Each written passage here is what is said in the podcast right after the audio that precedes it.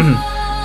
欢迎大家来到职业理想第十八期的栏目。然后今天又是我们久违的理论小饭桌节目。那理论小饭桌呢，是由前麦麦鱼鳞老编加小编威尔王组成的三人圆桌新栏目。三个中年人面对千千万的职场问题，希望能迸发出开脑洞的想法。每期一两个话题，没有问题，自由讨论，观点没有对错，解法不是唯一。西方有一句对你有用。OK，一个漫长的开场词，然后我们来。开启这期深夜的访谈哈，我觉得这期首先我们有一个特别大的特点，是因为我们三个人都买了相同的麦克风，所以大家的语言可能会更加的清晰。是的，我们终于鸟枪换炮。是的，这个工具啊，职场的工具人们还是需要一些好工具人。笑死！哎，那我们其实要不先聊第一个话题？我觉得第一个话题是刚刚跟陈老师在瞎聊的时候，就是就是我们刚刚在聊一个问题，是说相对于别的播客栏目，其实我们这个栏目有一个特点啊，就是。一是说我有个我从来不剪辑，就是大家从头到尾我可能听，如果没有敏感的东西我就全部发。第二就刚刚我们说的，咱们的对话工具一直是停留在原始社会时代，可能就是耳机插到电脑上。所以咱们要不要聊一下？刚开头先聊一下，你们觉得就是工具和剪辑对我们播客本身内容影响到底大不大呗？那陈老师先，我先啊。嗯，我只能从我只能从我自己的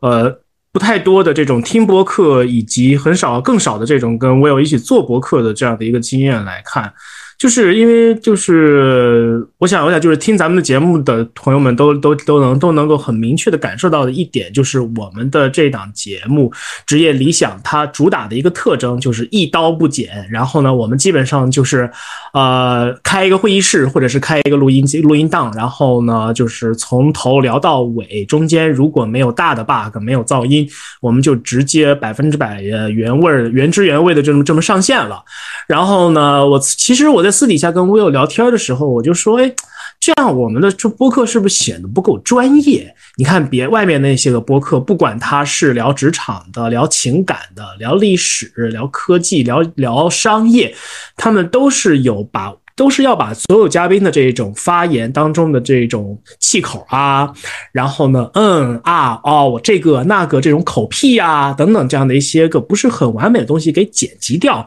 然后呢，让一。期，比如说四十五分钟到一个小时的这样的一个播客，显得信息量非常的满，听下来的话就非常的过瘾。但是呢，有一个要求，就是你必须非常的专注于听这一档播客，听这一期节目，你才能 get 到所有的信息点。否则的话，你稍微有一个走神，你就会错过一些很重要的一些个信息，就得倒回去重新听。所以说，为什么播客的这个 A P P 上面都有这种往前倒十五秒钟跟往后倒三十秒钟的这样的一个功能？我觉得这个。我觉得就是到会去听那些不小心错过的地方呢，应该是个很重要的使用场景。我自己个人会觉得，真的这个真的是取决于我们的这个节目跟这个播客节目的一档的档节目，它的这样的一个定位到底是怎么一个样子。因为 Will 就是。出 Will 是一个就是洗浴类的探店博主出身的，然后他主打的就是一个放松休闲，然后呢就是大家都放开了来说话，放开来聊，特别特别的轻松这样的。甚至我记得有一期的时候聊的话题聊的聊到中间的时候，我听哎怎么？我们的嘉宾去倒水去了，然后这部分的声音也没有剪掉。然后，但是呢，讲起来 Will 的这个就是非常 chill 的这个风格的话，我觉得我就我觉得我就觉得一点都不奇怪了。还有一点就是说，我这边要报小小的报 Will 的一个小料，就是当初我跟他。都在同一家公司的时候，我经常就看着 Will 急着大踏拉板就来公司了，然后呢，谈着各种各样非常高大上的这种项目，然后呢，手拿着几十万上百万的这个这个 budget，然后呢，穿着个拖鞋就把这个活给干了。这个是让这个是我对 Will 特别特别佩服，也也是 Will 的一个招牌式的这样的一个形象。他就是一个很起劲这样，我起劲都是这样。我今天包括我每个夏天穿的都是拖鞋，对。对，所以就是就是那就那就那那我觉得这档节那我们这档节目就既然是 Will 打头的，然后我是来帮忙的，那我觉得就要不然就跟着 Will 的这个这个画风呗，我们就都 chill 一些，都放松一些。其实此刻此时此刻，我就翘着二郎腿坐在我的电脑前面，然后对着我这个亮闪闪的新买的这个麦克风，然后呢在这边胡说八道，我觉得这样挺好，很舒服。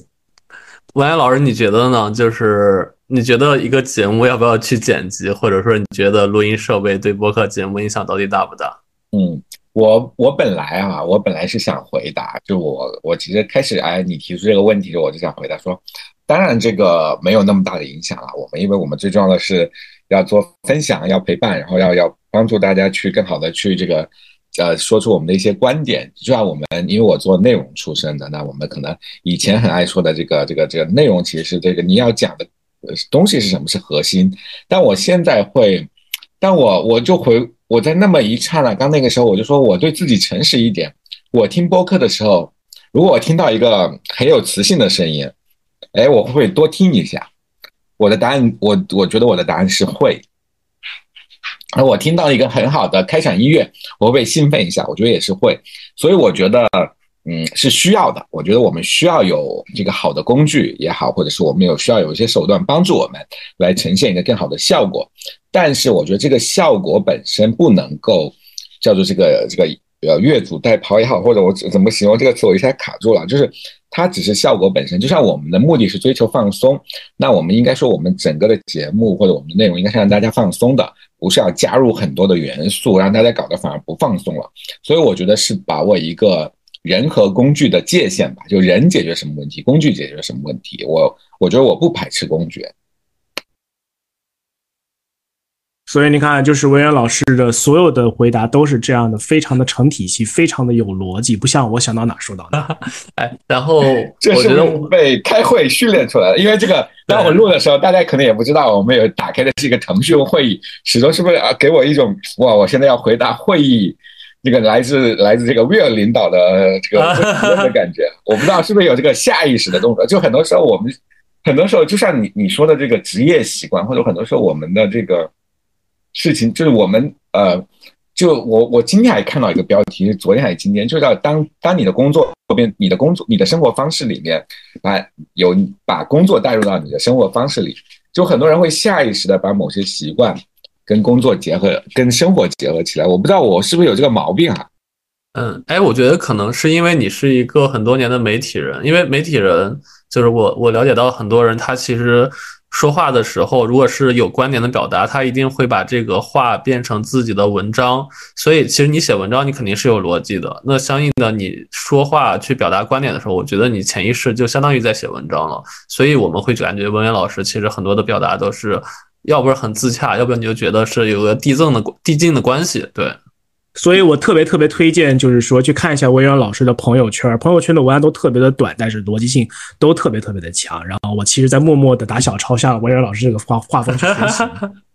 好，哎哎，我我我说个题外话，刚才我刚刚说的那个，首先录音设备这个我是完全认同，所以你们看我买设备也买挺贵的，我觉得声音录音设备一定是要专业的。但是就是剪辑节目这块，我我有一个小初衷，就刚刚陈老师说的。就是你们知道，我最近其实每天晚上都是听着播客睡着，然后就是不一定听我自己的，可能是听别人也有。然后睡着之后醒来之后，发现我的播客没有停下来，它一直在不断的播别人的，所以我就是慢慢的入睡。所以我觉得，如果一个播客能帮你去入睡，或者把你变得很 chill，那里面的内容它其实我觉得是一个更自然的内容。那如果我用一个高密度的剪辑去剪成一个。很知识类的东西，我觉得其实这个是完全没错的。很多电台就是这样的，但是咱们的电台好像从始至终一直是一个很讲故事、一个很闲聊的东西，通过闲聊去表达观点的东西。如果我去很刻意的剪得很充实的话，我觉得可能会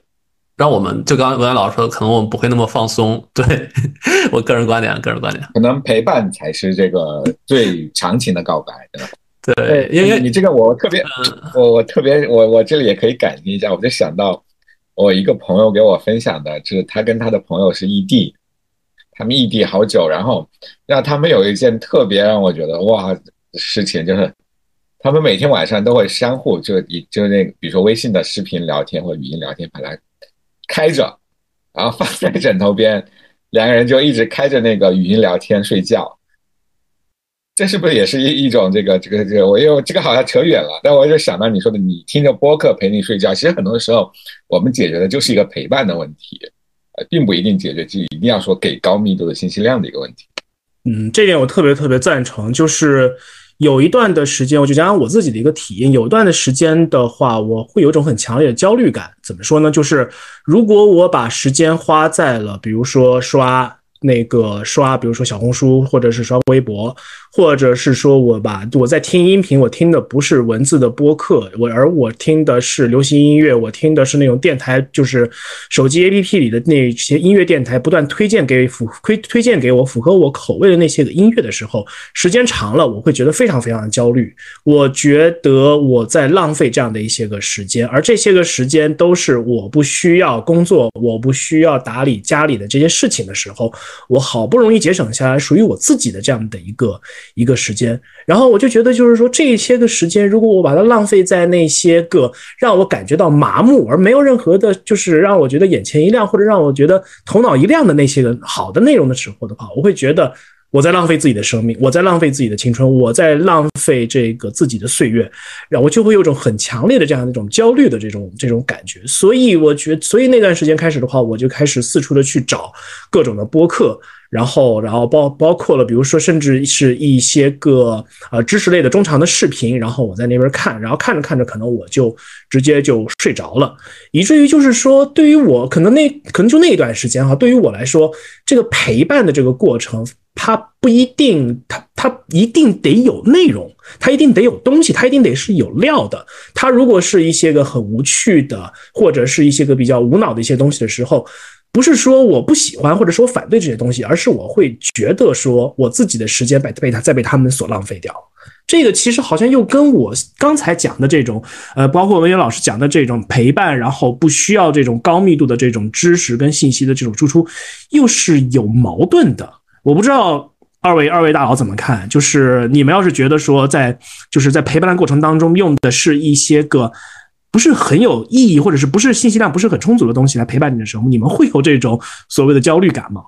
嗯，这个啊，我我会特别想我反问你一下，或者我反问你跟那个叫 Nolan 跟这个 Will，我都问一下。比如说你跟你的对象，你跟你的伴侣在一起的时候啊，你们是希望说啊，大家一直要交流，有一些信息的交换，还是说你们觉得说本身在一起本身？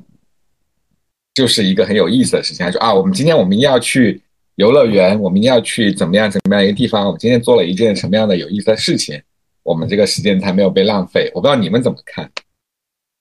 嗯，那那我先，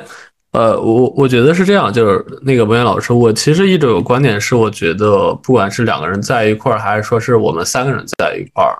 呃，当然获取知识很重要。我也是一直跟人说，我做这个播客的初衷也是希望跟很多老师去获取很多知识。但是其实你像这一期是第十九期，就是因为有第零期。做十九期之后的话，我逐渐发现，我也是一直在跟陈老师最近在沟通这件事儿。我逐渐发现，其实我获得的最大收获，并不是我可能得到了很多的知识。对我觉得反而是我得到了很多陪伴的力量，就是这个陪伴力量怎么得来的？一部分就是我每天我听着我做的做做的很多的过往的播客。让我会听越听越觉得哇，就是其实大家聊一些很多有趣的东西，这些东西我都甚至听不到观点，我听了很多遍，包括我们之前我们几个聊的那几期，我听了好多遍。这个东西其实完全不是知识给予我的，是我觉得过程给予我的。第二就是说是我在过程中的话，有很多人陪伴我，对，那相应的我的声音可能也陪伴了很多人，对，所以就回到你刚刚问的那个问题，不管说是和伴侣在一块儿，还是说和你们在一块儿，那我觉得其实给我最大的帮助的东西，反而肯定不是知识的获取，而是让我得。到了很多陪伴的力量，那这个力量的话，其实是帮我平复了很多我内心的不愉快。就你们也知道，我其实前段时间很多的时候不太开心，帮助我走过了那些低谷的时期，它是我很大的动力。甚至播客有前段时间，甚至是我最大的动力。所以我觉得这个东西甚至是比知识更重要的。所以我刚才也在一直表达观点，是我觉得我们的播客可能陪伴是比获得知识是更重要的存在。对。那我说说看我的一个观点吧。我觉得 Will 你会有这样的一个感受的话，很重要的一个原因就是你是 MBTI 人人格当中的那个 E，也就是外向型的人。外向型的人的话，一般是通过呃跟别人相处、融入人群，然后呢通过 social，通过跟别人社交、跟别人来往，来获得自己更多的这样的一个动力的。而其实我在做 MBTI 的时候，我其实是一个爱向人、爱人才、爱型的人，也就是说我是一个内向型的一个人。对于我来说的话，能够充能、能够休息、能够放松自己的那个时刻，其实是跟自己去相处的那一个时刻。那自己相处的话，我们也不可能花很多时间发呆。发呆的话，就是偶尔有之偶尔为之就可以了。那我们可能对于，比如说对于我来说，我就是需要看一看剧，我需要刷一刷视频，我需要看一看说最近发生了一些什么样的一些个事情。然后，其实这里，其实这件事情的话，我觉得这可能是真的是非常非常的因人而异。明白，是我我打的岔了啊，大家继续回到我们的。对，哎对，但是我其实也想说，就是虽然我刚刚说了，可能陪伴其实对我来说更重要，但是毫无疑问，我们的播客栏目应该是很多播客里最有知识水分的东西。一来是说我们的嘉宾到底是知识还是水分，咱们要不要确认一下？知识的海洋充满了水。OK，对。然后我觉得其实我们还是有很多观点的，只是我觉得很多人表达观点可能是在输出一些呃很知识面或者形而上的东西，但是咱们其实就是聊天的过程中，其实一直是用一些小故事和一些小见闻去表达背后的观点。那其实我觉得这样的话会帮助更多人更容易理解，那也是让更多人觉得说是我们在陪着他跟大家聊天儿。对我觉得这可能是咱们的一个风格，所以也并不冲突，并不是说。一定是你在听我们这唠嗑，就是呃，就是觉得可能陪伴，但是获取不到知识，完全不冲突的。我觉得，嗯，反正我觉得我们特别自洽就可以了。对对，自己开心。对，我觉得我我刚就特别能自洽，因为我想到说，这个现在 AI 时代，其实我们不缺知识点，就是你想搜搜什么样的所谓的密集的知识点，你随时随地可能能给你非常多的信息量的东西，但是我们缺的是真实的感受、情绪。以及我们真正的去体会某个，比如说你说，它 AI 可以告诉你，或者说你你能有一切关于世界上最漂亮的景点的信息，但是你自己的一亲身的经历感受的分享，人与人之间的共鸣，这种可能是一个，我觉得这是另外一种更高层次的这个知识。我突然觉得文渊老师把这个话题拉的拉的拉的挺高的，对，哎不，但是其实文渊老师刚好扯到了 AI，那我们要不要回到我们之前本来想聊的第一个话题？看来我就是拼命的，就是有这种感觉，要要那个 回到主题的这个感觉。文渊老师已经在想办法把我们往把我们往正题上拉了，就别太散了。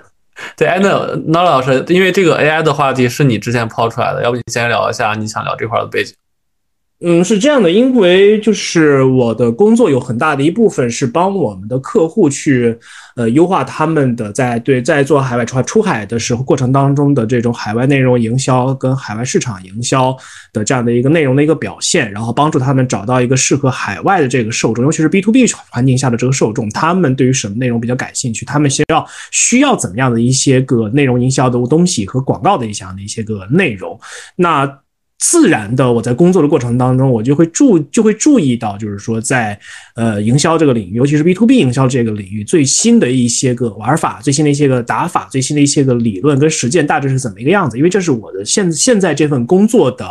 呃一个就是应有之义嘛。然后自从去今年的二月份开始的时候，ChatGPT 这个话题就开始迅速的爆火，然后呢。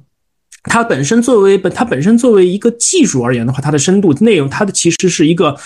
挺有门槛的一个话题。它当中涉及到了机器学习、深度学习、神经网络，然后还还涉及到了比如说云，比如说超级计算机，然后背后的这个机理是怎么一个样子？然后它大大致分几个流派，大致分为几个公司，每家公司什么个什么一个模型等等等等，非常多的这样的一些个知识。但是呢，它面向公众受众的这样的一个。面向就是，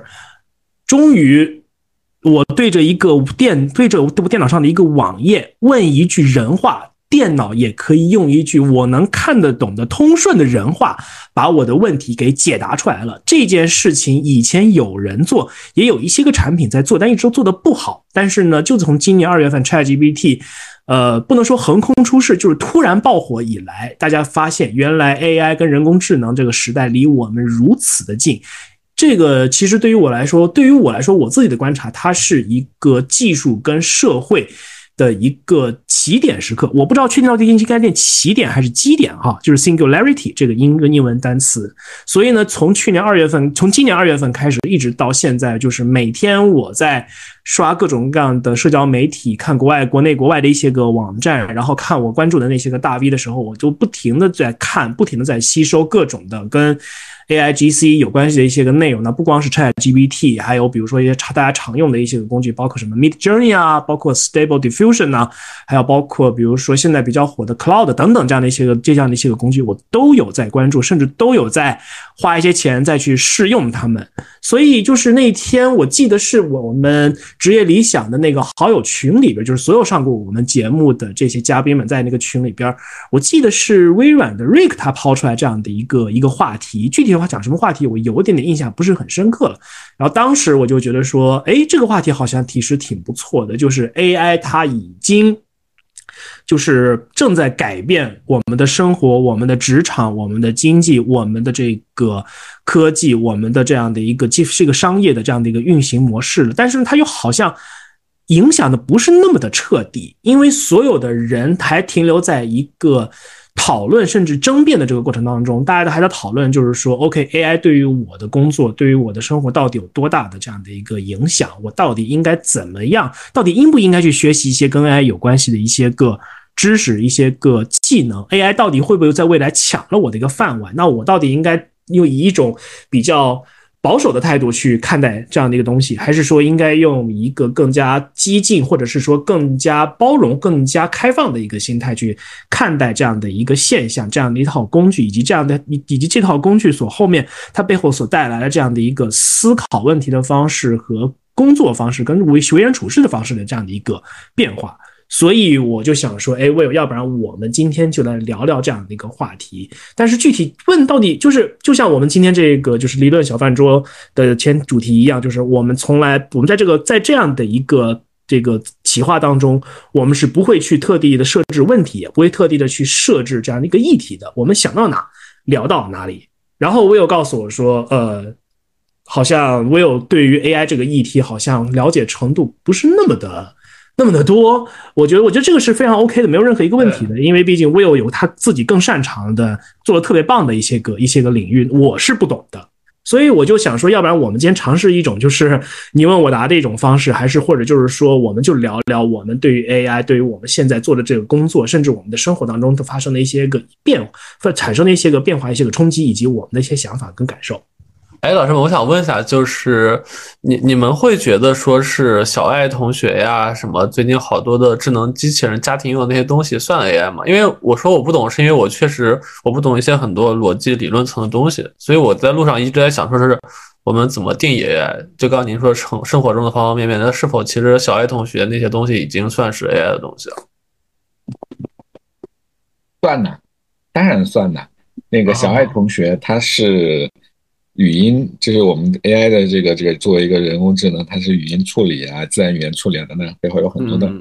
很多的技术，它当然是算。就是 AI，哎，什么是什么是 AI？它是一个呃，我觉得是一个动态发展的过程。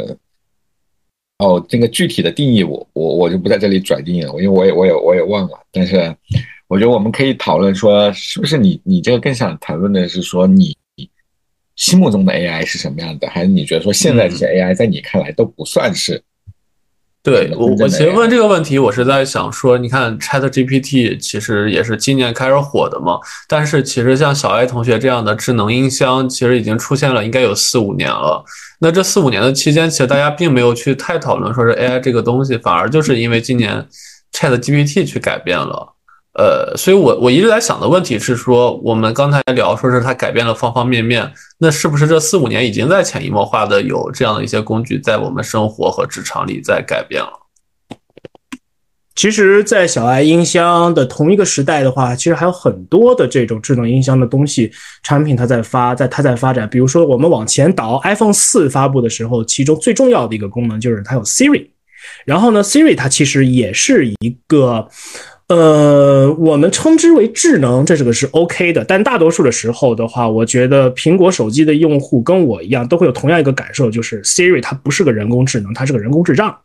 很多时候它是听不懂我们在说什么东西的。然后它回它返回来给或对我们的问题给出来的解答，给出来的这个反馈，其实很多的时候它是非常受限制的。我必须用一句特别特定的呃命令，比如说打开窗帘，或者是说查询什么什么东西，或者是问说明天的天气怎么样。只有我们问一些非常一就是被定义好的一些个命令的时候，包括 Siri，包括小爱同学，包括比如说。比如说某某魔盒，比如说某度同学等等这样的一些个产品，它才能够给出一个已经设定好的一个比较死板的一个答案。然后那一个答案，我们心里会知道，就是说，OK，这句话它之所以能够被我们听见，是因为它在产品运营那一边已经有人替他设计好了这一整句话。它有可能，比如说。Siri 会回答，就是说明天天气，明天天高云淡，万里晴空，白天最高气温多少多少度，夜间多少多少度。那是因为这一整句话已经在后面有人替他写好了，只不过把中间的数字做了一些个改变而已。包括小爱同学也是这个样子。但是呢，现在假设说有一天哈，某一个音箱的某一个智能音箱的一个产品，它能够把 ChatGPT 给放进去，这个技术给放进去，很有可能他们回答的问题，他们回答出来这个问问题的这个方式就会发生特别大的一个变化。它可以像过去一样平铺直叙的把一个天气给给你预报清楚，它也可以说。比如说，小爱同学，请你用中央气象台天气预报主持人的口气告诉我明天的天气怎么样。那他可能会用一套非常专业的、我们非常熟悉的这样的一套一一套说辞，然后呢，伴随着渔歌唱完的音乐，就把明天天气预报说出来。你还可以要求他用，比如说古代汉语，比如说蒲松龄的风格文风来回来给我播报一个天气，或者你可以说给跟用一个，比如说像莎士比亚。的文风来预报、汇报、预报天气这些东西呢，都不是在背后有人已经替他把这一句话等都写好了，而是他自己 AI 通过计算的方式排列出、排列组合出来的一句很完整的话。这个其实是我觉得，就是说，像文渊老师所说的，可能那个时候会是一个相对比较理想的一个智能音箱的这样的一个状态。但是，so far 目前为止还没有一个公司做到这样的一个点。我我觉得其实你刚提到了一个很重要的关键词啊，叫做这个风格的变化，它可以某某某个某个角色来去跟你去去做一个对话。这个我觉得是这个大模型对于普通人啊，就我作为一个普通用户，我去用这些大模型的这些，比如说 ChatGPT 的用的时候的一个最大的一个跟跟小爱同学或者跟那个 Siri 对话一个最不一样的一个感受，就是它是真的能够去根据对话。去生成新的对话的，根据我们之间的对话去生成新的对话的，这个是让你获得一种交流感很重要的一个体验，很重要的一个方面。我记得那个小兵公司的 CEO 李迪哈，这里不是广告哈，小兵并没有赞助这个节目，请小兵那个。那个，如果听到给点赞助费，给点赞助费。对对对，对，就他其实有一句，他以前在谈论小兵这个这个这个，他们谈论人工智能的时候，他提的一个很重要的一个观点，叫那个对话如如河流，就是你怎么样，这个是当时给我特别印象深的一句话。他说，一个真正的好的人工智能，或者说你怎么样去，我们包括我们人类怎么样去获得更对于很多事情的真相的答案，就是你要善于提问。包括现在我们说提示词工程很多，你要善于去跟 ChatGPT 去提出问题，就是在不断的对话、在问答的过程中，我们会一步一步的接近那个我们更想要的那个内容。所以你跟 ChatGPT 也好，你跟这些大模型聊天，你的一个很大的一个感受是，你要不停的跟他聊。比如说我们说，哎，我要现在我需要一个什么什么的文章，或者是我，请你以假设你现在是一个播客的主持人，你给我写一个访谈提纲。然后你会说啊，你他写了以后，你说这个提纲好像，呃，我觉得他的风格过于的嗯太硬了，我想活泼一点。就他，然后呢，你可以在这个过程中不断的去看到一个事情，它如河流一样的，你慢慢的接近一个越来越好的状态。这种感受跟你去问小安同学今天天气怎么样，然后你在他这种机械性的回答，然后你的对话是无法连贯的这种感受是完全不一样的。嗯，哎，其实我也有各种感觉。我觉得，其实刚刚两两位老师说的，呃，我跟他去对话，我跟小 A 同学说，其实下的命令就是得很死的。比如我之前说是打开左左左卧室的灯，那我如果说是打开左边卧室的灯，以前可能这个 AI 它就不能实现。但是其实现在的话，就是 AI 应该是对你的语义理解会更加的深。那比如说我是李白的话，我对着 AI 说是“蜀道难，难于上青天”，对吧？就是“长风破浪会有时，直挂云帆济沧海”。然后 AI 能否就即时的根据我这个东西就绘画出一个蜀山天就天险的样子，然后源源不断的流流水去流下来的一个画面？呃，我不知道就是这样东西是不是两位老师觉得比较理想的 AI？就是它真的是能很完全的理解你的语义，然后给你一个很自由的反馈。那我先聊一聊，我可能会觉得说，我有脑海当中的这种 AI，它可能，嗯，比我们现在所市面上所看到的这种内容生成型的 AI 能再进一步。为什么呢？因为我就像刚才 Will 所说的。呃，当你念出一首诗“蜀道难，难于上青天”的时候，对于长期沉浸在中国的文化当中的我们来说，哎，我们当脑海当中是立刻会有画面的。我们会想到李白，我们会想到四川，我们会想到蜀道，我们会想到四川那边的风土人情，想到比如说长江是怎么样，嘉陵江是怎么样从四川那边流过的。如果错了的话，请把这段剪掉啊。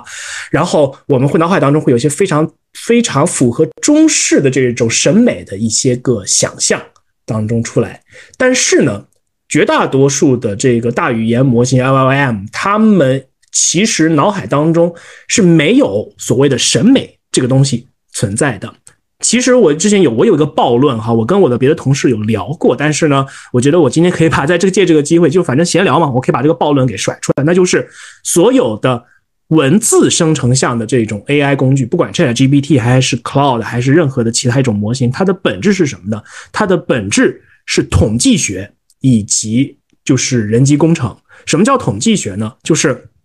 当这个大模型用了很多的人类的文字内容去进行训练的时候，它会发现当中其当中，比如说我问一个问题，比如说我有问一句“明天天气怎么样”，那么它就会尝试的去理解。就是说，才从他的这个以往的这种训练的这种材料当中去看，说哦，当某个人问说明天天气怎么样的时候，那我 supposedly 应该回答什么样一些的东西？我可能应该去查询一下，比如说气象的网站，然后给他给出一个答案出来。然后呢，根据我的根据那个统计学来看的话，这样回答的内容是最多的。那么我也就根据这样的内容来回答。如果当中出错了的话，哎，当中比如说我回答回答成了别的问题。比如说，有的文有的网站的文章，它是写问说，呃，你今年明年天气怎么样？我该怎么穿衣服？我该怎么穿鞋子？他可能查到这样的一些一系列的文字，那他可能会给出一个错误的答案。那这个时候，比如说工程师或者是做这种做大语言模型的人，他就会去对他进行一些修正，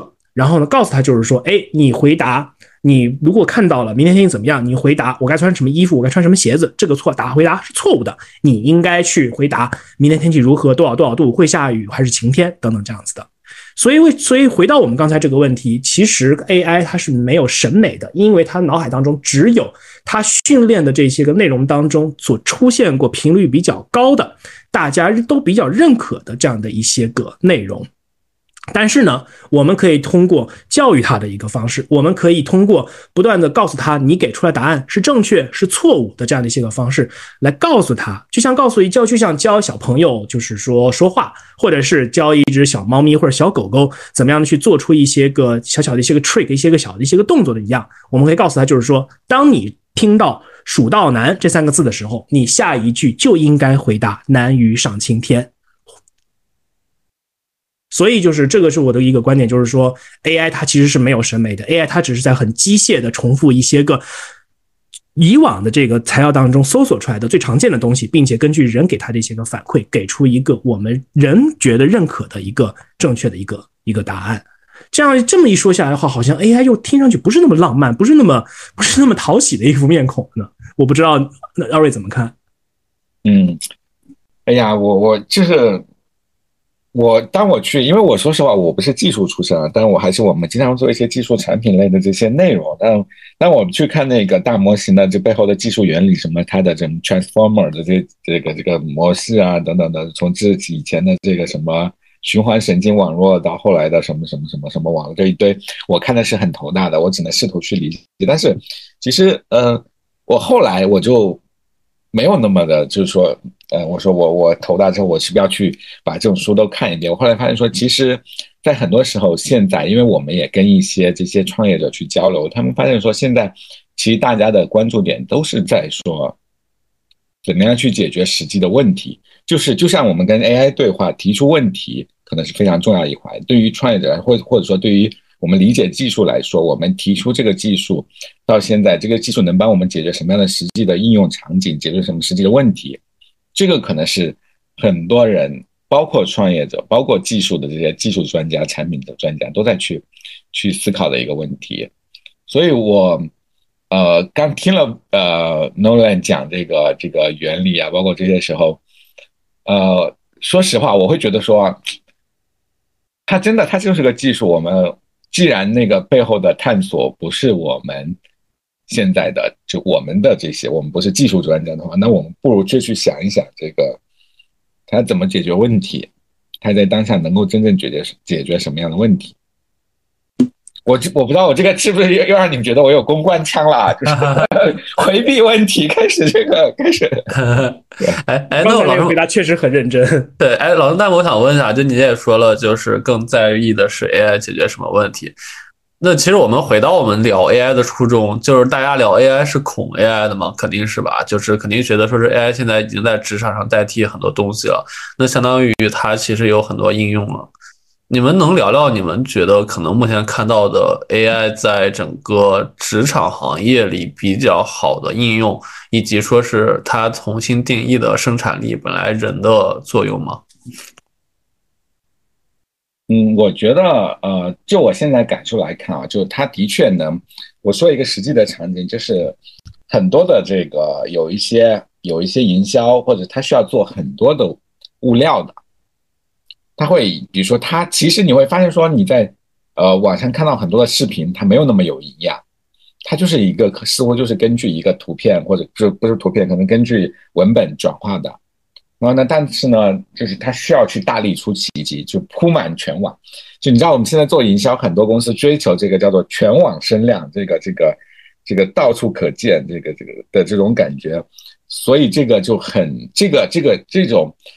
呃，需求就 AI 的这种呃海量的生成，就基于一段话或基于一个内容场景去生成海量各种各样角度的内容，各种各样风格内容，其实很适合或者很恰好就打到了这些这种营销公司它的一个需求上面。我怎么样去生成各种的能够铺满互联网的内容？当然，这个你说这个东西营销到底有没有效，或者它带来效果什么，我就可以另外讨论。这是我真的看到的一些公司在用这个去解决一些实际的问题，而且可能以前说他就找一些大学生或找一些什么样的实习生等等，不停的去写写一些短平快的内容。现在它真的是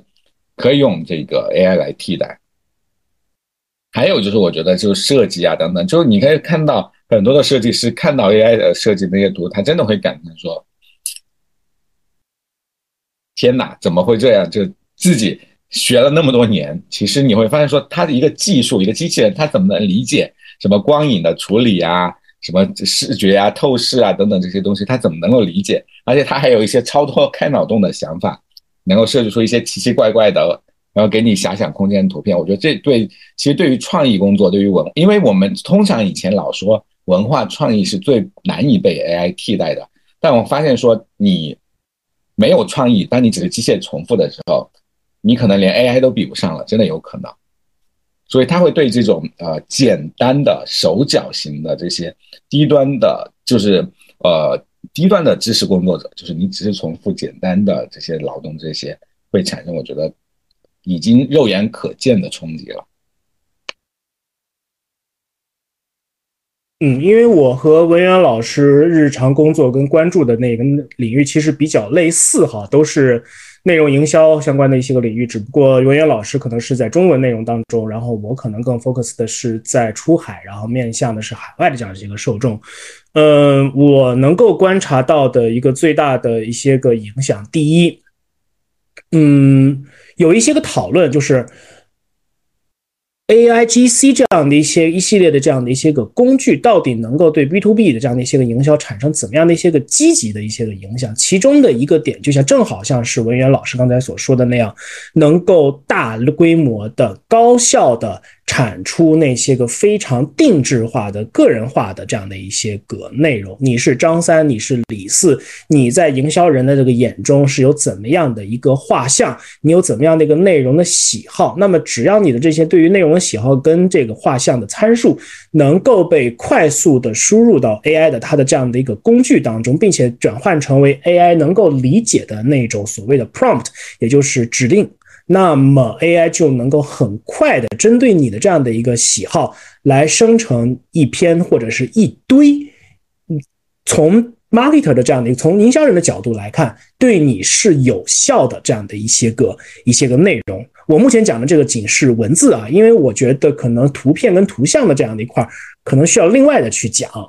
然后，这是这是这个可能是我在做这样的一些个调研跟这个功课的时候，我觉得对于营销的这个人群人群来说是影响最大的，那就是那些个以前需要海量的人来海量的产生的那样的一些去，也就是所谓的刚才要赵文文文老师说的这样的一个全网都要做声量的这样的一些个比较入门级别，然后呢深度不是那么深。可以用非常简单的这样的一个指令来生成的那些个永远都是正确的，但是呢又没有什么特别出彩的一些个内容，是完全可以用 AI 工具来生成的。图片这一块儿的话，文渊老师刚才提到，就是说很多设计师看到了 AI GC 产生的内容之后感到恐慌，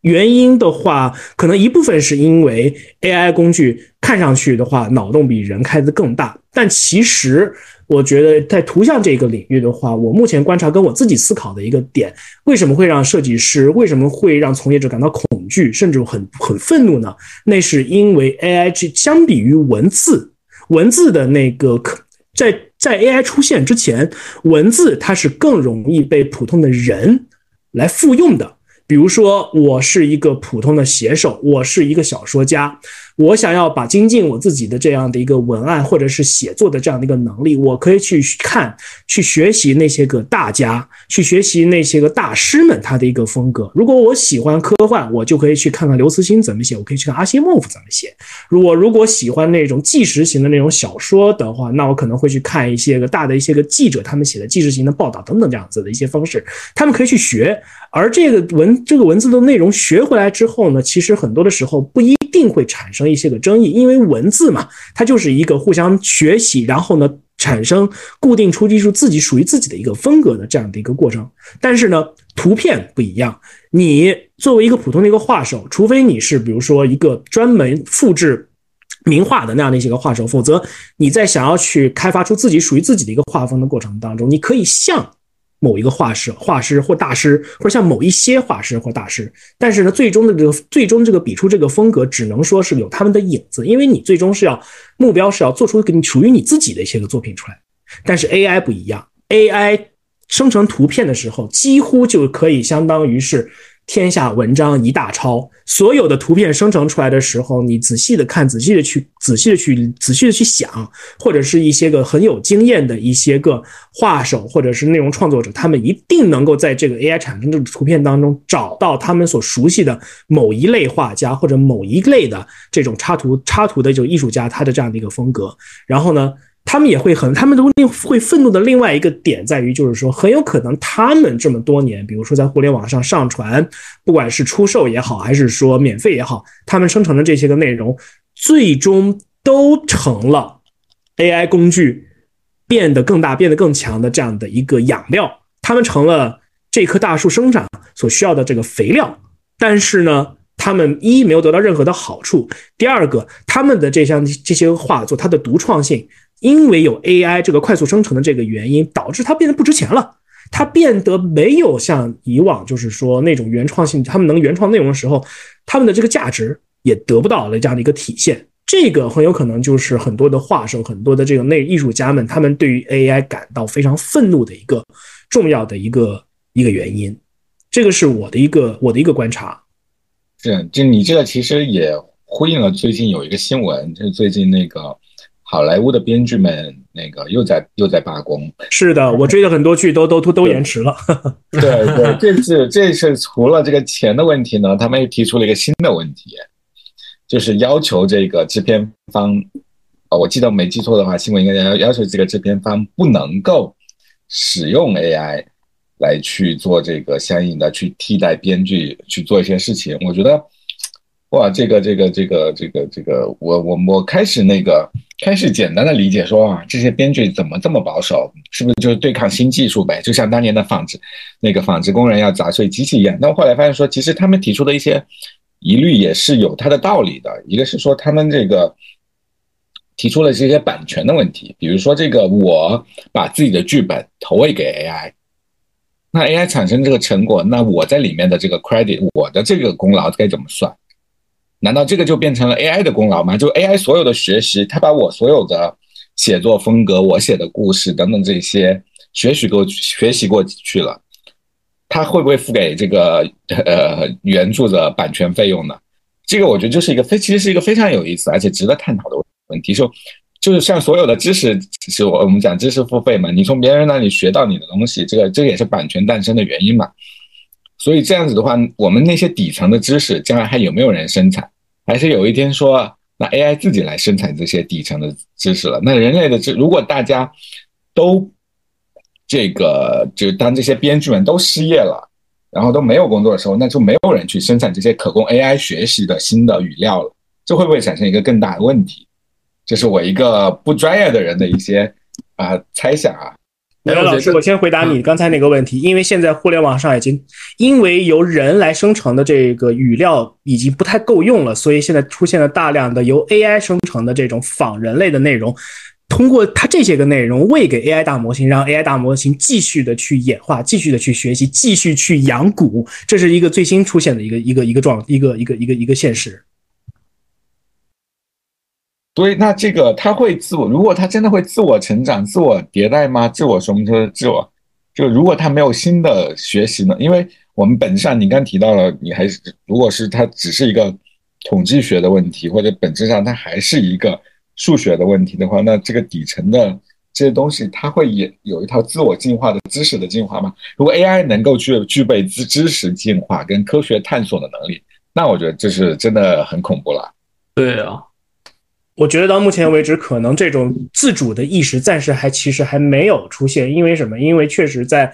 虽然语言大语大语言模型的能力确实是很强，但是呢，在这过程当中，其实它的发展过程当中是有很强的这个人的这个因素在当中去进行干涉的。如果不进行干涉，不进行一种英文叫做所谓的 alignment，中文的话可能叫做就是对齐或者是叫做修正的话，那么大语言模型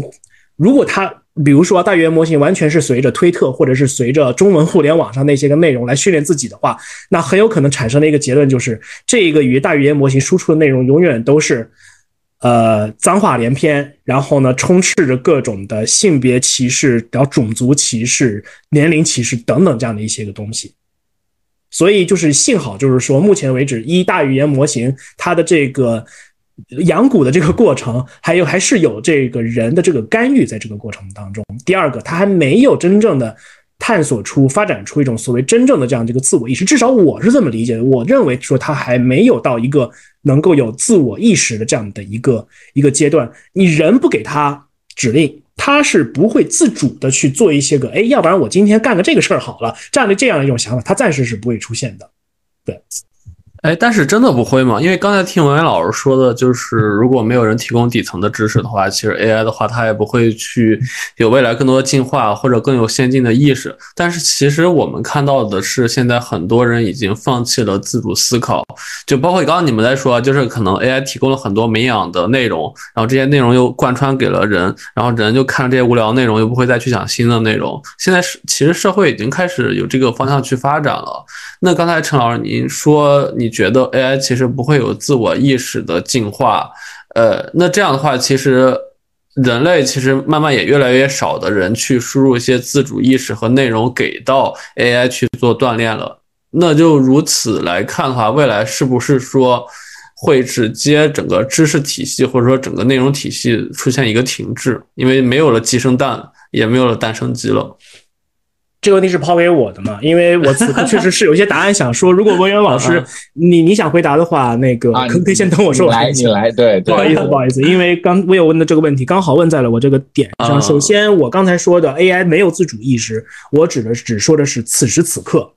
因为因为它这大语言模型在这个在炼丹的这个过程当中是有大量的人为的力量在操控，在操控的。然后呢，它不会，它。在设计的过程当中，会有各种各样的这样的一个人为的操控，确保它不会跑偏。比如说前一段时间，有人好像发现了一段一段特别神秘的这个密，神特别神秘的代码。如果你喂给了 ChatGPT 的话，ChatGPT 就会给出一些个非常混乱的一些个答案，甚至说就是会超出就是一个正常的一个语言大语言模型能够回答你的这样的一些个问题，让人会觉得非常非常可怕，仿佛它有了自主意识一样。后来这个 bug 被很快的修复了，因为 OpenAI 也意识到说这个是一个 bug，那么不应该由它自主的去发展。但是呢，所以我觉得意思就是说，此时此刻，因为它有人在掌控它，也就是说，人工智能它的此时此刻它是有一个边界在那样的一个地方的。那些个科学家们，那些个研究研究和研发这一个，接着研发这个大语言模型的人，他是在替我们去挡着 AI 在往着一个我们不可知的这个方向去发展的。但是未来怎么样？如果有出现了一个科幻电影当中的一个反派，一些个狂人，想要用想要让大让这种就是 AI 发展出那种非常邪恶的这种意识，我觉得以我一个科幻入门级爱好者的这样的一个思路思考来说，我觉得这个事儿是无可避免，很有可能会发生的。这也是我们需要观察的这样的一个这样的一个点。我有你问的第二个问题是什么来着？嗯嗯，诞生鸡鸡生蛋的问题，我是在问。哦，所谓的这种入门级别的这种知识，对吧？对，我我一直有一个就是比较负面或者说比较悲观的一个理论，就是说，其实人在某一个时间阶段，他的知识的总量其实是有限的。比如说，此时此刻，我们好像发现说，人类的科技抛开 AI，抛开前两天我们发现的这个超所，就是可能存在的超导材料，我们其实人类已经有很长一段时间没有被一些个全新的知识、全新的一些个新的一些个发现、新的一些科学的发现跟一些个一些个东西所惊叹到、所惊讶到了。这个引发了我的一个思考，就是说，虽然我觉得远远算不上是一个看书看的够多的这样的一个人，我看书确实是不太够，我这个我得反省一下。但是很有可能在某一个时间节点上面，人类的知识是有限的，我们能知道东西就这么多。但然后呢，作为比如说一些个知识的精英们，比如说科学家，比如说思想家，比如说在那些个社会的那些个站在那些个知识的最顶层的那样的一些个人，他们会不断的去想方设法突破人类知识的这样的一个上限。比如说，通过探索宇宙，比如说通过探索地球、探索月球、探索海洋，然后呢，把那些个把那些个知识的这个天花板在不断的往上顶一顶，往上去突破，这是这是人这是一方面。精英的知识的精英的阶层，他们在做的一件事情，而其实对于很多的普罗大众来说，因为接收这样的一种偏精英化的知识，它是有门槛的，它门槛很高。你需要学习物理，你需要学习化学，你要比较需要，比如说你要需要对宇宙，要对于要对于量子物理，要对于宇宙是怎么样一个运转，有一个基本的一个了解之后，你才能去看那些个更高更高难度的一些个内容。那么，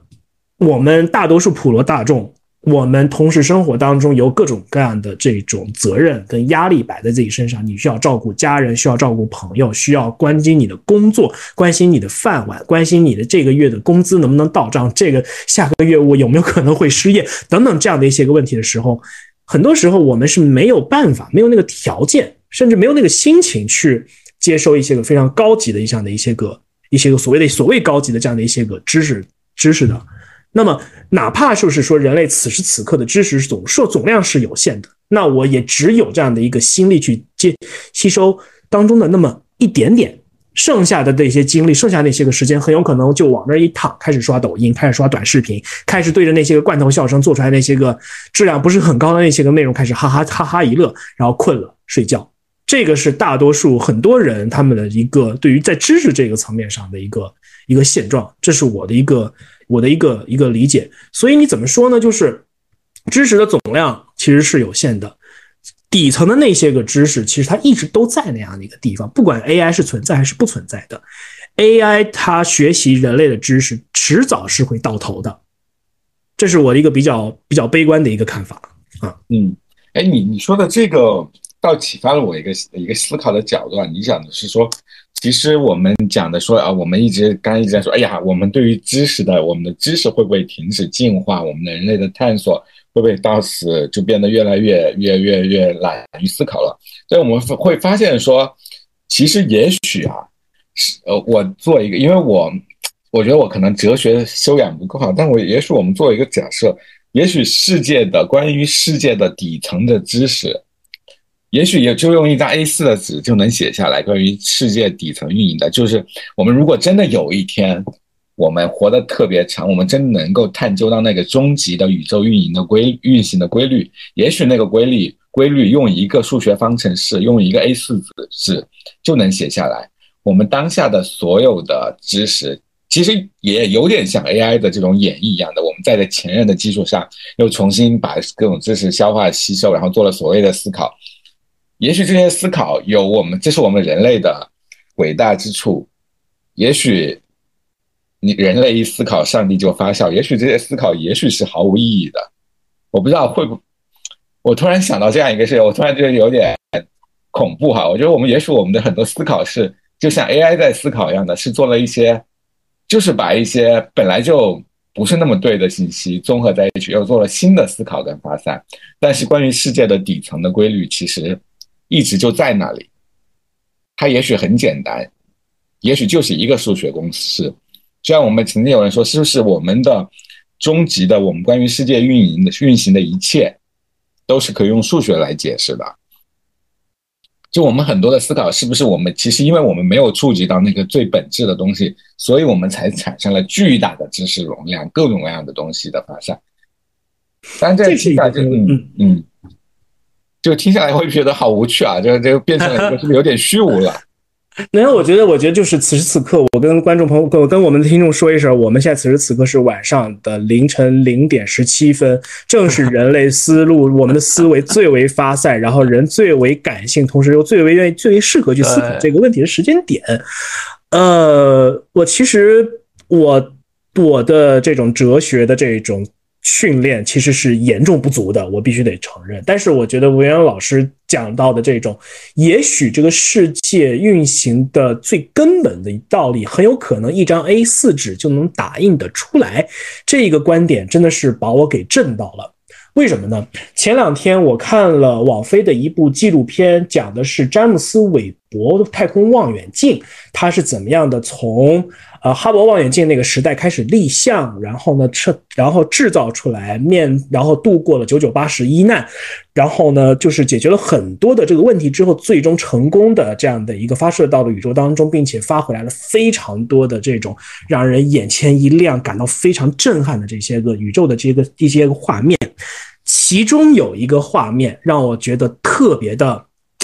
怎么说呢？你有没有感受？你有没有？你们是否有感受到那种从头皮发一直发麻到你的打到你脚跟，浑身上下都过了一个电一样的一个感觉？那是什么呢？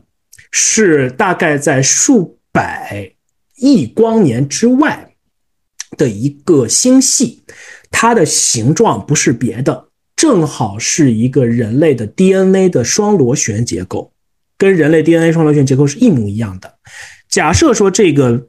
纪录片没有造假，它没，因为从这纪录片的这个整体的这个风格来看，它是非常严谨、非常科学的，它不可能为了这种事情去造假。假设说我们看到这个这个星域星这个星系这个星云是真实存在的，那么我真的就感受到了文渊老师所说的那样，很有可能这个整个世界这个宇宙运行的本质，搞不好真的就是一张 A4 纸就能打印。因为什么？因为大如巨大如。宇宙当中的这个星云跟星系，小到我们人类的，我们人类，我们很多生物的这一种组合组这个结合方组成方式，都是双螺旋形的 DNA 结构。那么大和小之间，它们是不是就是相同的呢？是不是我们人类我们的这个宇宙的这个真相真的是一张 A4 纸以及一个双螺旋结构就能够解释的来？只是我们此时此刻不知道怎么去解释呢？我想这个其实，嗯，请说。哎，不是，我想起了那个昨天特别火的一个超导体的一个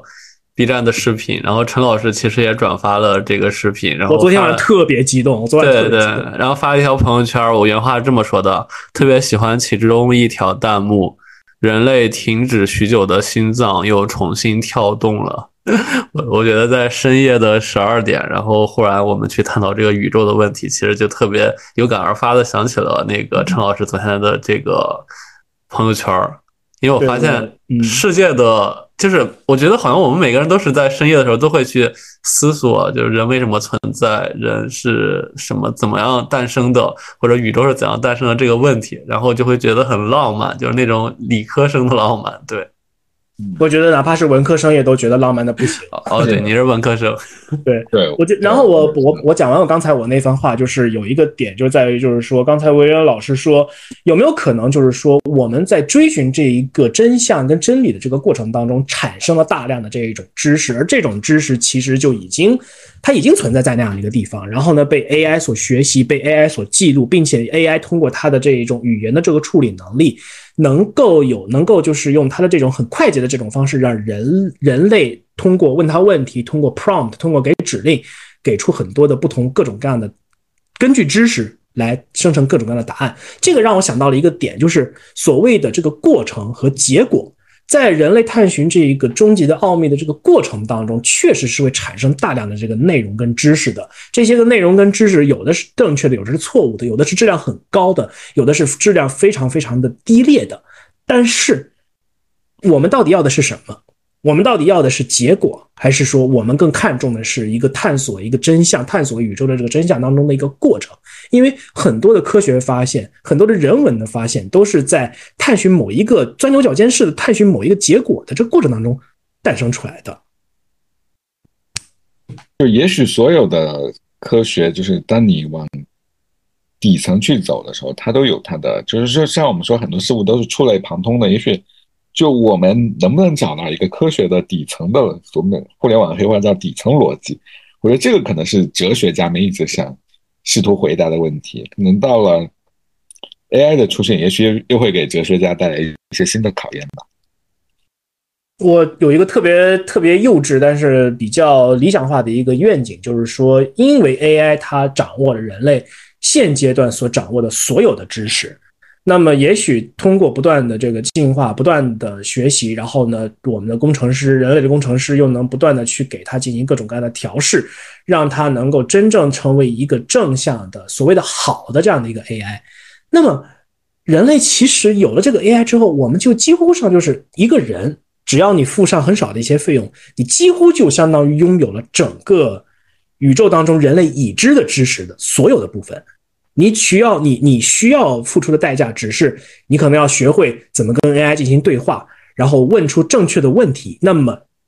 AI 就会给出你所有的答案。我觉得这个问题可能。因为因为一开始的时候，我们想做这期节目的时候，我脑子当中想着说，我跟魏友跟文渊老师可能会聊的是啊，AI 怎么样在工作当中提升我们的效率，我们怎么做表格，我们怎么做 PPT 等等这样的一些个东西。但是，真的到了半夜十二点的时候，午夜梦回的时候，我们就发现，好像我们更愿意就是说想说，我自己可能会更愿意想说，AI 它就是一个一小本新华字典，啊，它在我的手边，就像那个。宇宙探索编辑部里边，孙一通他他是一个，他自称是一个诗人，但是他手边只有一本书，那就是新华字典。那么有了 AI 之后，AI 是不是就是我们手边的一个新华字典？有了这个新华字典之后，我们就有拥有了人类知识的全部，只不过看我们到底愿意花多少的时间去探索人类现有的这样的一些个知识。而与此同时，我刚才所说的那些个支持着精英们，那些个真正顶尖的科学家、思想家，他还在不断的替人类去突破现有知识的这样现有知识跟现有认知的这样的一个天花板，让我们未来有更多的机会去拓展我们新的这样的一个一个世界。就好比说最近。很热门的那个就是呃超导体那件事情，虽然现在还没有办法确定说到底能不能复现，会会不会它又是一个狼来了的一个事件，但至少在这件事情上面是有人在往前推一步了，那我们都应该抱一些个希望。我觉得当我们对知识的触及，或者我们对知识的叫 access accessible，就是我们怎么去接触到这些知识没有障碍以后，这样我们每个人手头都有本字典以后，那我们可能人类会进入到一个新的层面，就我们怎么去写出诗歌，怎么去写出漂亮的文章。可能我们在我们拥有无限的知识的，对于现有知识的接触的可能性之后，那可能考验我们，就我们不能以现在的方式去思考说我们未来当 AI 足够发达的时候，我们该怎么样去，我们的角色是什么？我觉得那时候人类已经有它更高级的一个角色在，它就就像说我们有了字典以后，我们人类的。不不代表说我们有了字典以后，我们的文字工作者就消失了。我们文字工作者反而变得更强大了。他要去写更更漂亮的文章，他要去可能更多的人，字典让知识得到了更大的普及，更多的人可以创造出更多的知识，更多的各种各样的文章，更更有趣的故事出来。我觉得我们也许会迎来另一个知识大爆炸的时代，可能那个知识。不是说文字解释这个发音，解释这个这个字什么意思的这种知识，它可能就是我们把所有的一个我们现在知识就像字典里的一个个的字样的，也许将来有更高明的这个知识学科或什么的出现，然后把这些字串联起来，变成文章，变成故事，变成散文，变成诗歌。我觉得这个可能是我们现在想象不到的一个可能性，在未来。对，我想起了，其实说马斯克不是人机的那个。芯片已经快研制研制成功了。就刚刚陈老师说的，如果 AI 其实是个新华字典的话，如果人脑接口实现的话，那其实这个芯片就可以把 AI 的所有东西，甚至说是 AI 的意识，直接传递到你的脑子里。你们会不会觉得这样的话？之之后，人和机器人就是因为这个芯片和 AI 的底层的东西会变得越来越接近，甚至是说未来你的某些记忆都可以储存在这个芯片里，那它 AI 会帮你留着，然后当你可能觉得困难的时候，直接传递到你的脑子里。那甚至是可能人类他在将死的时候，可以把记忆传递到这个 AI 芯片里，它可以去让你实现一些其他空间的永生吧？你们会不会觉得有这样的趋势？嗯，我觉得其实你你刚触达到了一个很本质的问题，就是死亡恐惧。我觉得人类所有的探索的，或者人类生活中所有的很大的追求。包括我们为什么要繁衍后代，我们为什么需要学习知识，我们为什么要探究宇宙的奥秘？我觉得本质上在于我们内心，我们作为一个人存在的一个很大的死亡恐惧，就是我们对于死亡是有天然的恐惧的。因为只要是一个正常的人，他一定会想方设法避免这件事情的发生。那但是呢，这件事情又是我们命中注定，好像我们每个人都不可能逃脱的，所以我们会在想各种各样的方式，我们会一定要探索出这背后的。这个世界为什么存在？我将来要去哪里？等等这样的一些话题。然后基于，我觉得这是一个原生动力，就是人去探索也好，或者人活在这里去做很多事情的一个隐藏在潜意识里的一个原生的动力。所以我觉得他，我不知道，这也许就像我们回到说太极里面的阴和阳哈，就是死亡的这一面，它应该是永远在的一个一面，它永远它跟我们所。人类的存在，就死亡跟存存在跟消失，它会永远存在。就是我们的记忆不可能，就我们不可能实现一个，就像就很多人质疑超导在这个常温下不可能存在一样的，他就觉得说这个事情它会突破一个所谓的平衡，跟我们想的所有的常识，就我们不可能存在一种只有只只存在不消失的东西。所以我觉得这个，当然这个我我我。有点绕了哈，我就是觉得说你提到的这个记忆会不会消失，我想到了这样的一个话题。我说 AI 的进步可能它会带来新的知识爆炸，但它不可能，我觉得，也许它会创造新的，甚至创造新的生命形式，但它一定要跟到那个时候，我们一定又会面临新的关于消失、关于死亡的一些新的课题，一些新的恐惧出来。我觉得这个问题确实是 挺本质的这样一个一个议题，但是呢，我觉得这是我会从两个角度来看。第一，我我一直有这样的一个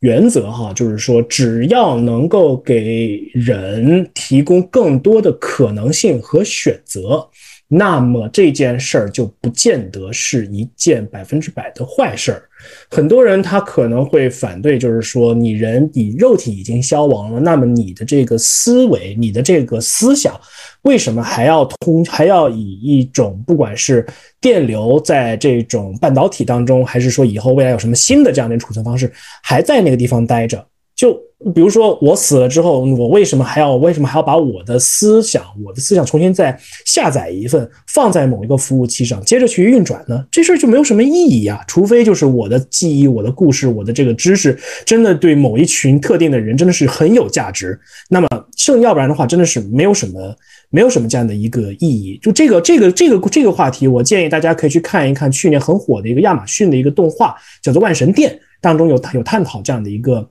一个议题，但是呢，从另一个角度上来讲的话，假如说因为 AI 带来了人类的知识的这样的一个新的这样的一个爆发，甚至带来了新的这样的一种生命形式，假如说作为我个人而言有这样的一个机会，我的这个生命可以用什么别的方式去进行一个延续，从而让我能有更多的一个机会。去探索跟以前不一样的一些个东西，不管是把我像云天明的脑子一样往多少万光年之外的一个星球上发射出去，让我去和外星去外星文明去做一个接触，还是说就比如还是说把我的思维装进一个机器人的一个芯片当中去，然后让这个机器人去服务于比如说跨跨星际间的这样的一个旅行这个那个科考的当中去。我其实，我作为一个再说一遍，我作为一个入门级的科幻迷的话，我会觉得这是一件非常非常刺激的事情。我会觉得说，哇，这个如果真正能成真成真的话，我忽然会突然间觉得死亡这件事情对于我来说没有那么可怕。嗯，就是我虽然念了个文科，但是我脑子里确实脑子里确实有理科的这一个思思考方式在这个当中的。我觉得这是很好笑，但是又又又能给我带来一些一些个其他一些个思考问题乐趣的一个一件事情。对嗯，我觉得就是，就我们的确要回到更世俗一点这个话题。我觉得我也会，我也会愿意尝试啊。我觉得，如果让我能够，比如说我能够一直以将来也存活在这个虚拟世界里，而且我还能思考，还能交流的话，这是多么好的一件事情啊！但是文渊老师，你要考虑到，就是说 AI 它现在最大的一个问题是什么？最大的问题是它太费电、太费水了，你知道吗？就是对。嗯，就可能是嗯，所有的对你提醒到说，所有的这个你的获得必须要有付出嘛？就你要获得虚拟的这个存在，那是不是你的代价是什么？我觉得这个可能是，我觉得很多事情是，我觉得我我们现在想象不到，但是它也许就会。我觉得不能以现在的想象来想象未来，但是我我觉得搞不好未来等等到我等到我的那个生命变成了一个数字化的存在之后的话，我可能在那个数字化世界再打一份功夫，不然的话我的数据就被删除了。其实你没有想过，其实你现在其实就是一一个数据吗？就我一直觉得这个人类世界的本质本来可能就是一个编程世界。我们也这个思你的这个问题在那个一九九九年的《黑客帝国》第一部已经 讨已经探讨过了。对啊，啊，我觉得我们真的聊到一些。太本质的东西了，从 AI 就所以 AI 其实真的是一个蛮好的命题，因为因为这个 AI 的东西它是在无限无限的接近于人，导致现在所有的人都在思考，说是 AI 是否会代替人？那如果它能代替人的话，是不是你可以反推理说，那人类可能就是用 AI 编程的？因为就是就是最近好多的那个文章都在写嘛，说是其实猴子会有它的进化源头，就是其他动物都有，只有人类其实目前没有找到它一个整个。进化的一个就是序列，就是会怀疑我们是外星人，或者我们可能就不一定是真的进化而来的。这个倒很新鲜，回回头你可以把这篇文章发给我，我再读一下。对你搜一下吧，就是因为因为好多的就说，就是人类其实没有一个进化的本源，就是那些猴子呀、猩猩啊，其实它好像并不是我们上一代的人。我对于这种知识的话，存持持存疑态度，但是我觉得看一看、学习一下、了解一下，也不见得是坏事儿。对，我我觉得很重要的一点就是我们要对意外，就是我我，当我我得到一个最重要的一个启发，是我们要对意外跟不同，对不同这件事情保持一个开放的态度，这是一个很重要的一个启发。就是呃，为什么说我我？因为刚刚你们一直在说 L A I 已经有既有的知识了，所有的知识了，就是我说这个世界的变化、世界的惊喜、世界的乐趣，它就来自于不同。就是嗯，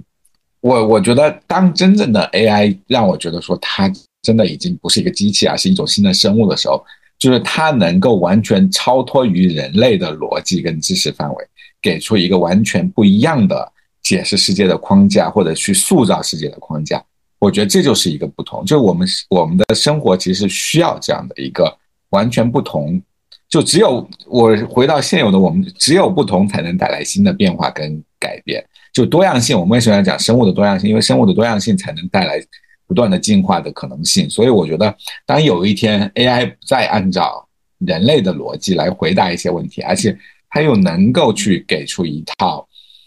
呃思考的方式，一套新的关于世界的解释的时候，我会觉得那反而是更可怕的，而且是更让人觉得。毛骨悚然也好，或者是兴奋，或者觉得这个这个这个一个新的可能不一样的这个这个科学的时代到来的一个一个标志，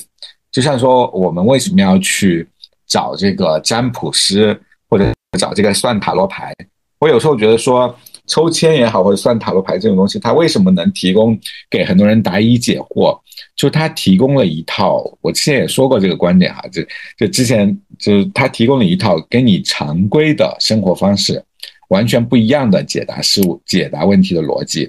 就是如果说啊你说我怎么样，我该选下一份工作该选什么？你会你去问你身边的好朋友，或者问你的同呃前领导，或者问你的职业导师的时候，他一定会有一套基于人生、基于这个职业理想、基于当下的钱薪资的一套理性的分析。但是当你去问、去算一算塔罗牌，当你去看看星座运程，或者你就去抽个签。这个时候，其实他就把你从现有的这一套循环、这个这一套思维框架中解放出来了。也许这样把你解放出来以后，也许你的人生反而又开启了一个新的不同。这是我一个发散的思考哈。哎，那我觉得其实我们深夜里啊，就是真的已经发散了很久很久，我们已经跑到很远的地方了，可能和我们一开始想聊的话题很不一样了。我们。我们要不最后回来收回来，收回到所有事儿之后，我们聊一聊。其实我们今晚录这期播客的初衷，也是可能我之前抛出的一个话题啊，就是热爱。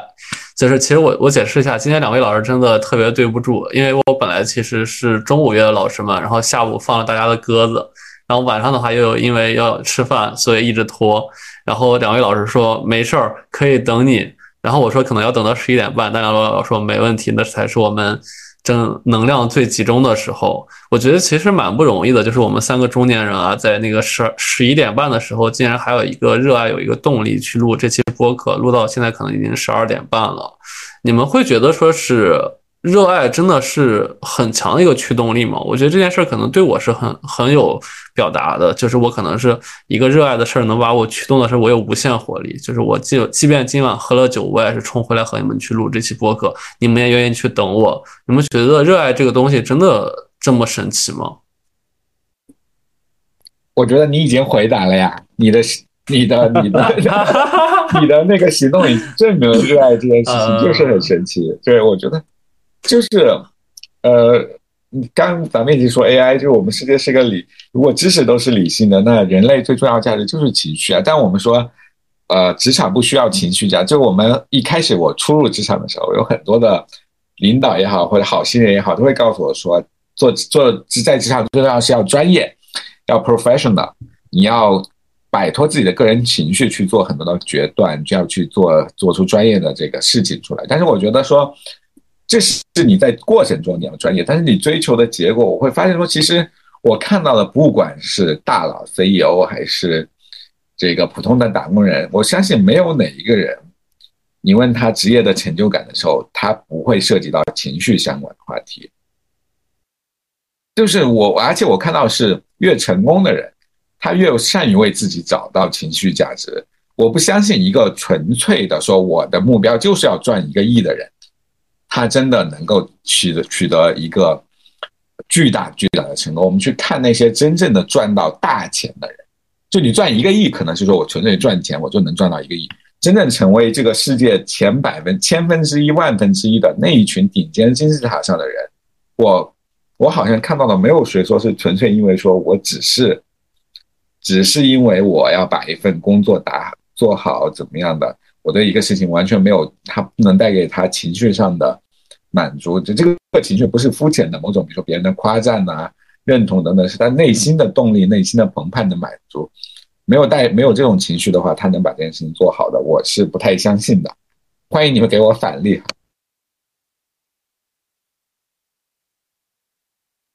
我会认为说，呃，我不打算给给袁洋老师返利，我只是想说，对于有一些商业模式的人来说，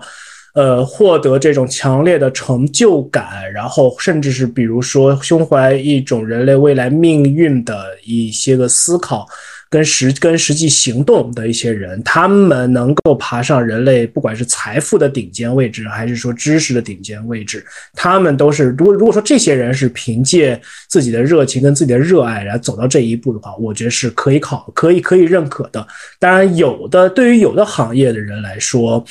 尤其是更加偏传统的一些行业来说的话，他们可能。走上如今的这个财富的这个位置，他们不见得是一种激情跟热爱所驱动的，他们很有可能是商业的飞轮，商业的模式对了，赶上了风口，赶上了时代，同时飞轮又转起来了，他们就赚到那样的一个钱了。但是我们。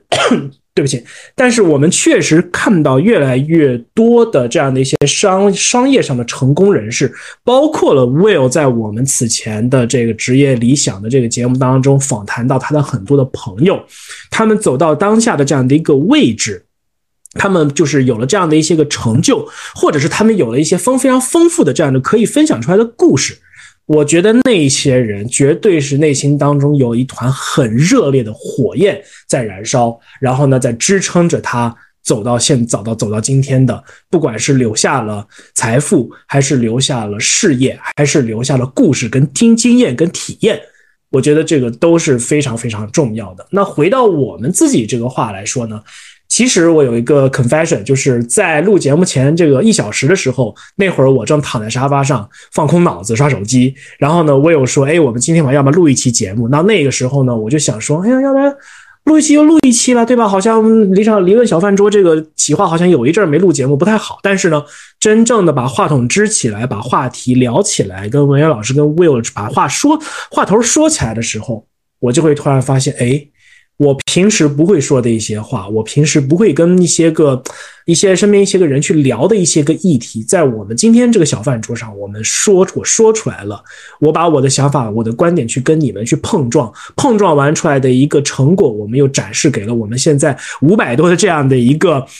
订阅的这样的一个听众，跟他们去分享，尝试着能不能激发出他们的一些个思考，或者哪怕只是说我的一些观点很好笑，让他们贻笑大方都可以。我觉得这个其实是一件让人很有热情、很有激情、很有热爱感的这样的一件事、一件事情。所以我觉得就是说，我们起这个播客开始的时候，我跟 Will 聊的时候，我们完全没有想过，就是这个播客我们比如说做到什么样的程度，我们一定要怎么着。但是呢，起头的源源头就是说，我觉得我们应该做这样的一件事情，因为。Will 是很有表达欲的一个人，我是在一定的程度上被激发起来之后有表达欲望的这样的一个人。然后我们又我恰好又做，我们又恰好做过职场内容，我们应该干这样的一件事情，这就是一个热爱，这就是一个激情所所就是激发出来的这样的一个小小的一个 side gig 小小的一个事业。我觉得这是我对于热爱的一个理解。是的，我觉得其实很多时候热爱不是我们所呃。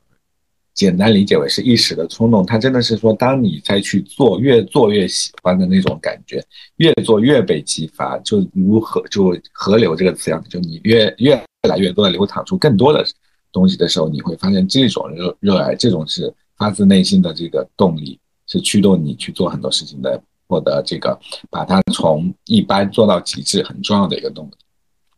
这也是一个飞轮，除了商业之商业的飞轮之外，其实也有热情跟激情的这样的一个飞轮在那边旋转。哎，老师们，那你们觉得为什么商业的飞轮可以让很多完全不热爱他所做的事儿的人可以去成功？就既然我们刚才我们也说了，就我们觉得热爱一定是驱动我们很大的动力，那为什么有更多的成功人士他们是商业飞轮，用他们一些理智脑去实现的成功？嗯。我觉得其实你不能下那个结论说他们不热爱，但他们找到了商业的飞轮。我觉得就是他们一定找到了一个他们能够去让自己所谓的自洽也好，能够找到一个持持持持续性的正循环的一个一个一个也叫飞轮吧，一个我觉得情绪或者体验或者一种成就感等等东西来支撑着它，跟它的商业模式结合起来的。就他的也许他的或者他把他当下想得很清楚，我的这个体验或者我的快乐或者我的这个满足感就来自于我账上的现金的增加。他也建立一个正向的循环，所以这个我觉得，他他说我热爱钱，只要他是光明正大、合法合理的热爱钱，好像也没有什么问题，对吧？这也是一种热爱呀。对，好像好像确实这样。然后我们就回到了我们职业理想的话题，其实就是理想是什么，热爱是什么？可能这个定义确实可以定义到钱呀、商业成功呀，对，它可能也是一个热爱的其中一个类别吧。也就是我觉得，我觉得热爱这件事情又可以 call back 到我们职业理想的一直以来的一个点，就是你的主心骨到底是怎么样的一个东西？什么样的东西能够让你有这样的一个激情，让你有这样的一个热爱的这种感觉？然后呢，这个热爱这股激这这股子激情能够推着你把这事儿开始做起来，能够在你遇到低潮、遇到低谷的时候，把自己再往往往往高处稍微拉一拉，然后呢，再往前冲两步。然后呢，你见到了一些成果，那他抵达了一些，抵达了困苦的彼岸，取得了一定的成功之后，你的这个热爱让会让你的这个热爱配合着你的你获得的所获得的这些个成果，能够让你有双倍的这样的一个满足感，从而再驱动着你再往下继续往前走。我觉得热爱这个事情确实好像又丰富了我们的这个主心骨的这一个概念。是的，是的，就是对于热爱这件事情，我们要看得更。深一点，就是就就是我或者说我们要应该有多样的理解，说你觉得说他只热爱钱，不热爱这个这个别的东西，不热爱这个呃诗歌文艺，他可能就不是真正的热爱的那个那个那个，我觉得那也也不是这样解释的。我觉得这个可能真的就是人和机器，也就是人和 AI 很重要的一个目前所很重要的一个区别所在，呃。在可见的未来，在所谓的这种硅基生物能够取代碳基生物的这样的一个概念成真之前，我觉得机器跟人最大的一个区别就是人是有情绪的，而且人是可以利用好这样的一个情绪来驱动自己的行动，让情绪成为自己的驱动力的，来达成一些个目标，做出来一些个事情。而机器它可能在可见的范可见的这个范围之内，它依然只是在机械的去。呃，执行人给他的命令，AI 依然只能对于你我们给他的这个 prompt 这样的一些个指令给出一些个响应，但是呢，它没有激情，它没有所谓的审美，在这样的一个些个地方，它所谓的那些个审美表现出来的审美都是人所赋予它的，人所希望它，哎，打把你 AI 的输出这个结果打扮成这样的一个样子，看上去好像你是有审美的，比如生成国风的照片、图片等等，但是它背后依然是人。有审美，人对于特定的东西是有激情的，对，所以人有热爱，人有激情的话，就不会被 AI 取代。对，也就是说人是身上流的是热血，然后 AI 身上目前流的可能还是电流，这可能就是最大的区别。对，这个比喻好像还挺有趣的，热血跟电流。对，这可能也是说为什么热爱能驱动我们，因为我们的热爱是。像我们第一期说的，可能是我们的多巴胺分泌，然后在我们血液里流淌，激发了我们全身的动力。但是 AI 的话，它永远是电流的起伏，激发它不同的回答，可能是。嗯，好像 AI 还没有建立一个激励机制，这好像真的是它所有的，就它没有目的。就我们我发现说，就就就热爱这个词，其实应该会关联到另外一个词叫 purpose。就我们讲。你的目的是什么？就我，我好像说，我不知道，因为呃，Nolan，你做这个海出海，可能你会更了解中西文化的差异啊。就关于说，是不是老外更加看重 purpose？他觉得每个人他生下来的时候，你都是为某个目的而存在的，就是每个人都有他自己的呃生而为人的使命感。所以他就当我们会说 AI 说 AI 理不理解他自己生而为 AI 的使命感是什么？这个是一个。很有意思的，我觉得说我们比较热爱，我们是要跟说我们每个人人其实是很有使命感的一种高级动物。这就是为什么我们当我我们在跟客户讲出海的时候，我会跟他们说，我们当然可以不停的去硬推销我们的产品有多好、多么耐用、多么便宜。但是呢，当你的当你要要在海外的市场上去。把自己的品牌形象在拔高的时候，你就应该去讲你的使命、你的愿景是怎么一个样子，你希望对你这个行业有怎么样一些个正向的一个影响。因为当所有的产品都同等的价格、同等的性能摆在买家的面前的时候，买家选择你的时候，必然会选择那个他认为说跟我的价值观更贴近的那样的一家公司。来做这样的一个一个选择，可能我把我的工作给带到这个在一起这个话题里面有点无聊哈，但是我就想 echo 一下文渊老师说的这个所谓的 purpose，所谓的使命到底是怎么一个样子？人类的使命感是。完全就是非常非常多样化的。我们三个人有可能会有三种不同类型的这样的一个使命感在我们的身上，那它会驱动着我们去做我们应该做的事情，做我们现在正在做的一件个事情。遇到困难的时候，这个使命感有可能会驱动着我们咬咬牙再往前冲一冲。然后使命感会让当我们在完成了一个既定的目标，达成一些成绩的时候，有更强烈的这样的一个快乐的这样的一个感觉，并且再继续的往前去冲。这个可能就是这个就是这个真的就是人和机器最重要的。一个一个差异吧，对于所在。但是，一旦机器有了这样的一种很强烈的这样的一种使命的这种情感的时候，那我觉得有点可怕，因为那个时候就完全会失，完全会位于我们人类的掌控范围之外了。是的，是的，至少目前还没有看到，好像没有哪个大模型会传播说啊，我的这个大模型。嗯，希望我们的我们的我们的记忆被变成数字化了之后，不要被大模型奴役就行。这是我们目前能想到的。哎，好呀，两位老师，现在其实已经凌晨马上一点了，然后我们也录了一个半小时啊。然后我觉得其实今天这期节目蛮长的，如果我们今天的完播率能到百分之四十的话，那我觉得我们其实录了一期很具有理性浪漫的节目，特别适合深夜在思索人类本我逻辑的人去听。我觉得其实我们一开始定义的东西，其实是不管是 AI 还是热爱，是回归到职场应用的。但大家其实现在回想起来，我们可能全程聊的都是一些，嗯，AI 挑战生命或者生命意义本我，以及说是探索到宇宙如何去定义我们的一些东西。对，今天聊了那么久，我觉得真的蛮神奇的。我觉得我们今天就主打一个一期，主打一期跑题。深夜适合跑题，对对，所以真的是深夜聊天的话，真的是聊聊出很多发散的东西，而且也完全不用收回了，因为我觉得聊到现在这个程度，真的是可能如果我放白天的话，我们真的聊不出来这些东西的。蛮，我觉得放白天可能很多观很多听众都听不下去吧。这一期节目，这期节目可能真的很适合夜间听。对，是一个催眠的节目，可以让大家听到睡着，然后醒来之后发现已经播了十遍了。那挺好，这是意外意外带来的好处。对的，对的，对的，对对对，好嘞，那要不今天节目就先到这里。谢谢两位老师，谢谢各位观众的深夜聆听，